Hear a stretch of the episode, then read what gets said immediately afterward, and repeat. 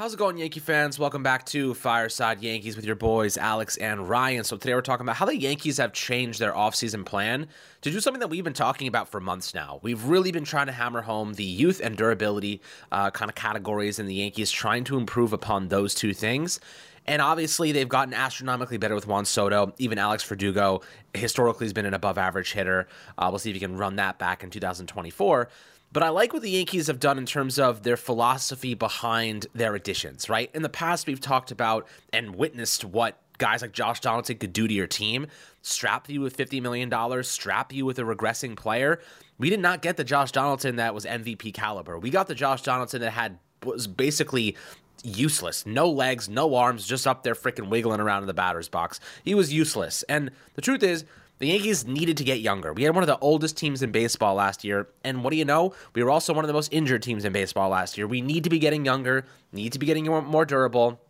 There's a couple players that they've already acquired, and some other ones that we're hoping we will acquire uh, that can certainly aid in those two uh, departments to help us get younger, uh, but also really just have the same players day in and day out. Like how many times last year did we change our lineup because guys were constantly getting injured, or the injured players, the supplements to them were struggling. We were trying to find the answers and solutions.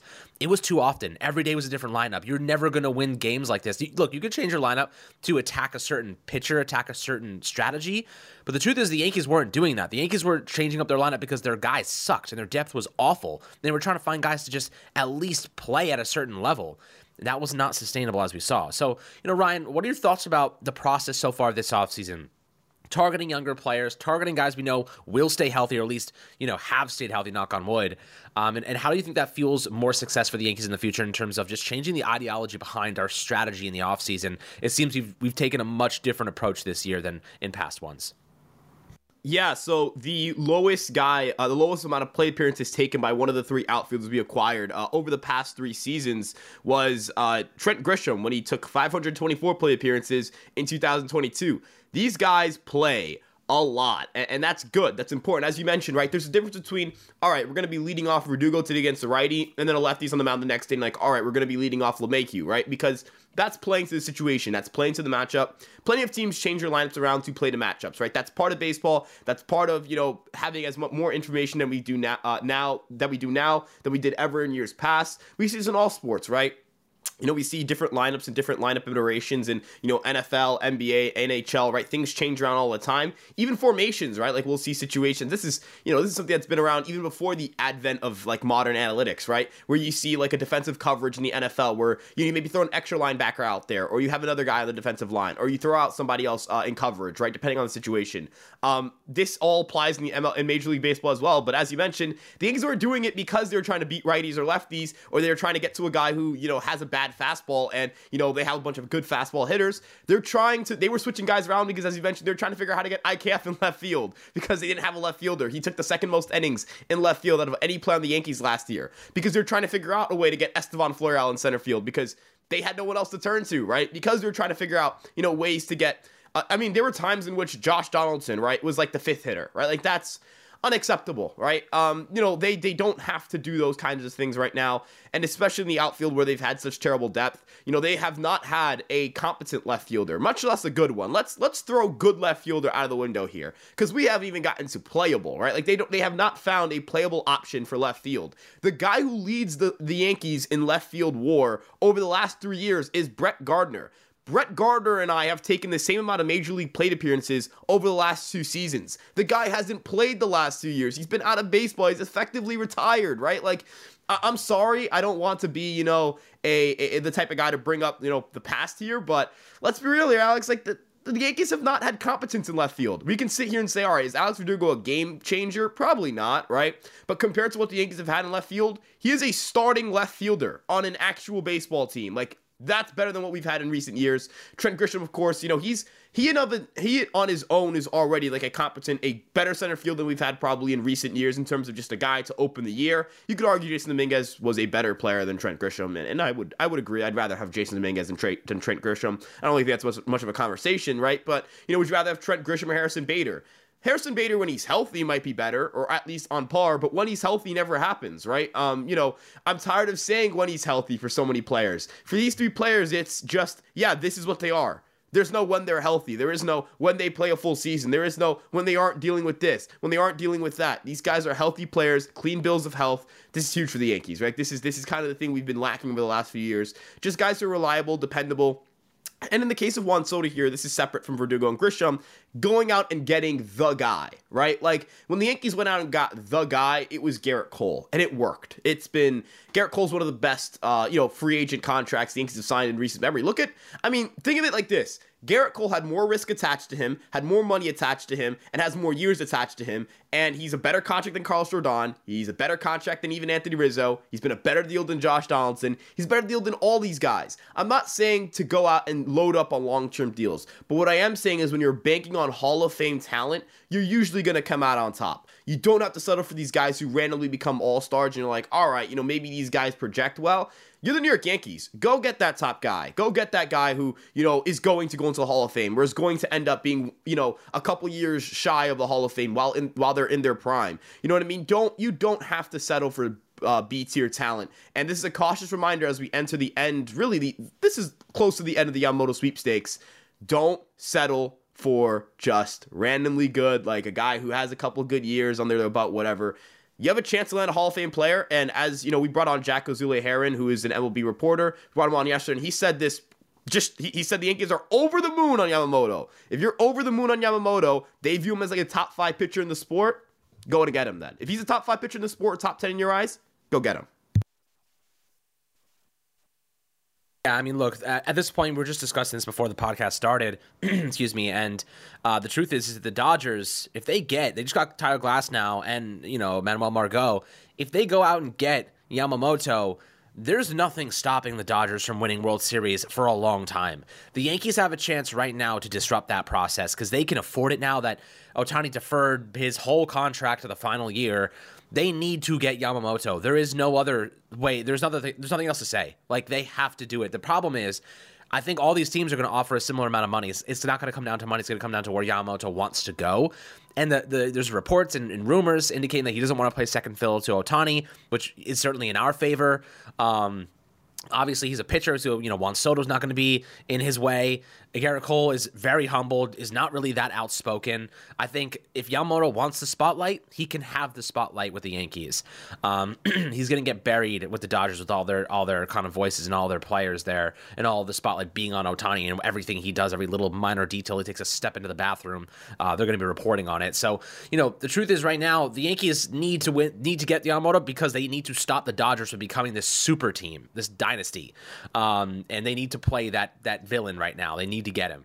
With that being said, what does Yamamoto have in common with, you know, as you referenced, Juan Soto and Alex Verdugo? All of them are under what? I think I think Verdugo's about 27 years old? So Juan Soto and Yamamoto is 25. Yamamoto's pitched three consecutive years with 170 innings.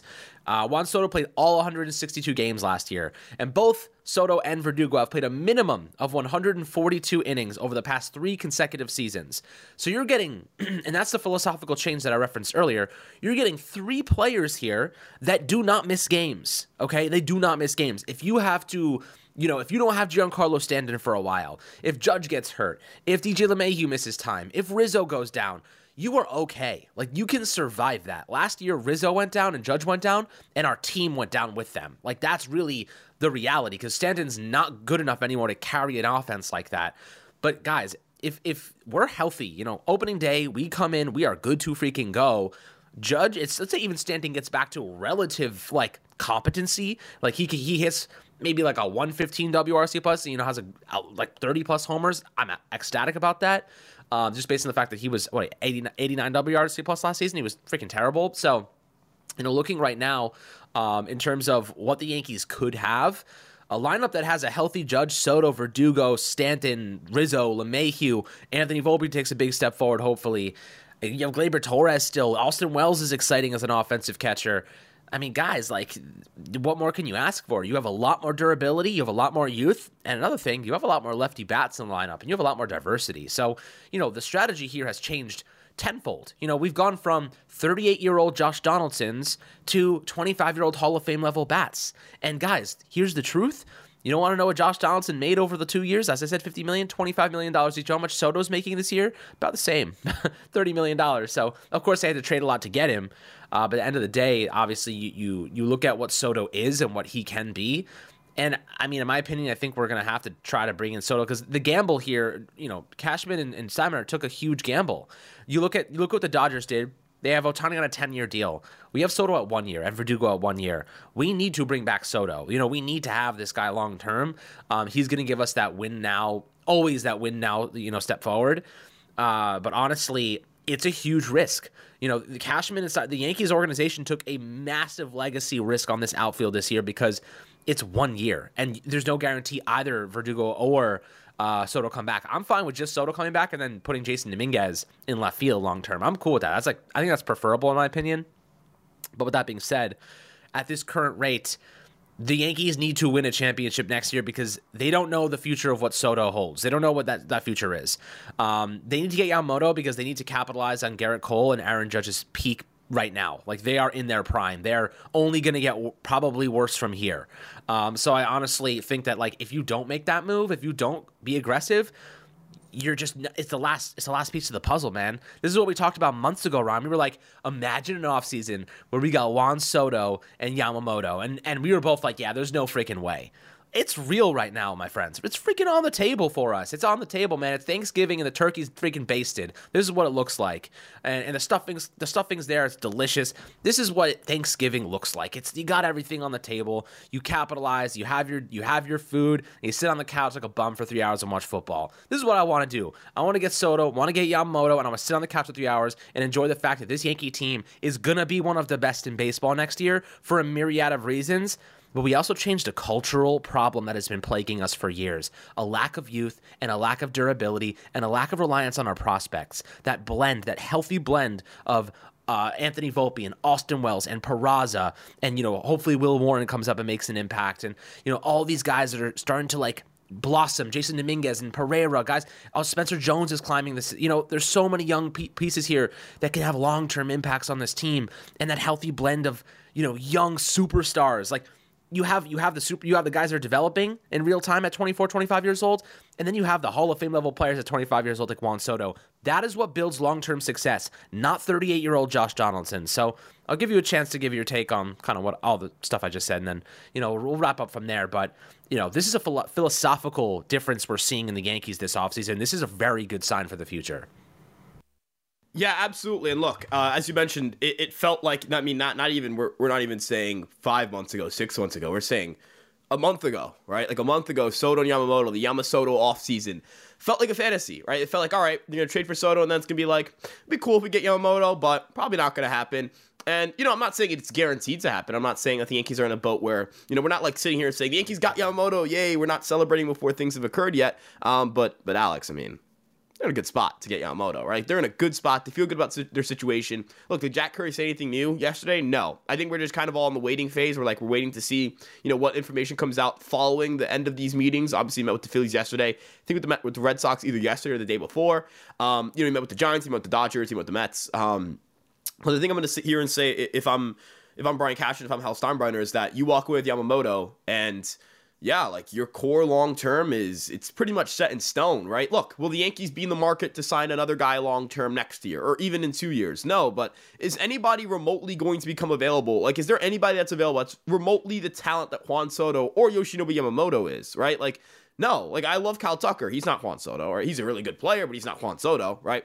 You know, I I think what like even Sasaki, right? Like he's gonna be posted three years probably from now if he hits through free agency. Now, if he's posted before that, it's league minimum salary, which means the Yankees would not be out of that pool at all. They actually they just recently added some international free agent money just for people curious. You know, that's all. I'm not gonna I'm not gonna speculate much further than that. But you know, at end of the day, Alex, right? Like these are two players that become unavailable on the trade or free agent market once every like 10 years, right? Like once every 10 years or once every half decade, let's say. Like I know Manny Machado and Harper were on free agency five years ago. So I'll say every five or six years, right? In five or six years, when those type of players become available again, guess who's going to hit the free agent market? Stan's going to be off the books. Rodon's going to be off the books. DJ's going to be off the books. Hicks is going to be off the books. Rizzo's going to be off the books. Uh, you know, uh, trying, uh, trying to think of other guys. I mean, Judge is going to be on the last three years of his deal, right? Like, you're going to start saying the only long uh, Cole might be done by then, right? Like even if they throw in the opt out, 2020, 2020, yep, yep, he would be on, he would be gone. Cole, Cole wouldn't be here. His money would be off the books. That's a lot of money off the books, and think of how much money you would be making with Soto and Yamamoto. And by the way, Alex, guess what their age would be? They would be what, 30, 31? Those guys would be the age Aaron Judge. They're younger than Judge and Cole, right? Like that's exactly. crazy. That's the best part. So look, these are once in a generation free agents. These are once, in, or not free agents. Soto was a trade target, but if you look at how often these players become available, from five in five or six years, when another player of this caliber becomes available, the Yankees are going to have all the money in the world to go out and get one of them. Maybe not both, mm-hmm. but one of them, right? And that's what you do. You just keep building. That's the way the Yankees have to build this team going forward financially. Yeah, it has to be a, a nice blend of prospects and guys that are young and their contracts are going to age well and money coming off the books in terms of Stanton and whatnot down the future, down the road. Like you're going to have money that opens up and you're going to have really great young talent already within your ranks. And a lot of them will still be in arbitration. So, you know, this is a good scenario to be in if you're the Yankees because the future, they just, they have to get Soto back here. Like, I think that's paramount to this entire equation is that Soto signs an extension to stay with the Yankees. But guys, always happy to hear your perspectives down below in the YouTube comment section. Make sure to like and subscribe as always. We'll catch you guys on the next Fireside Yankees episode.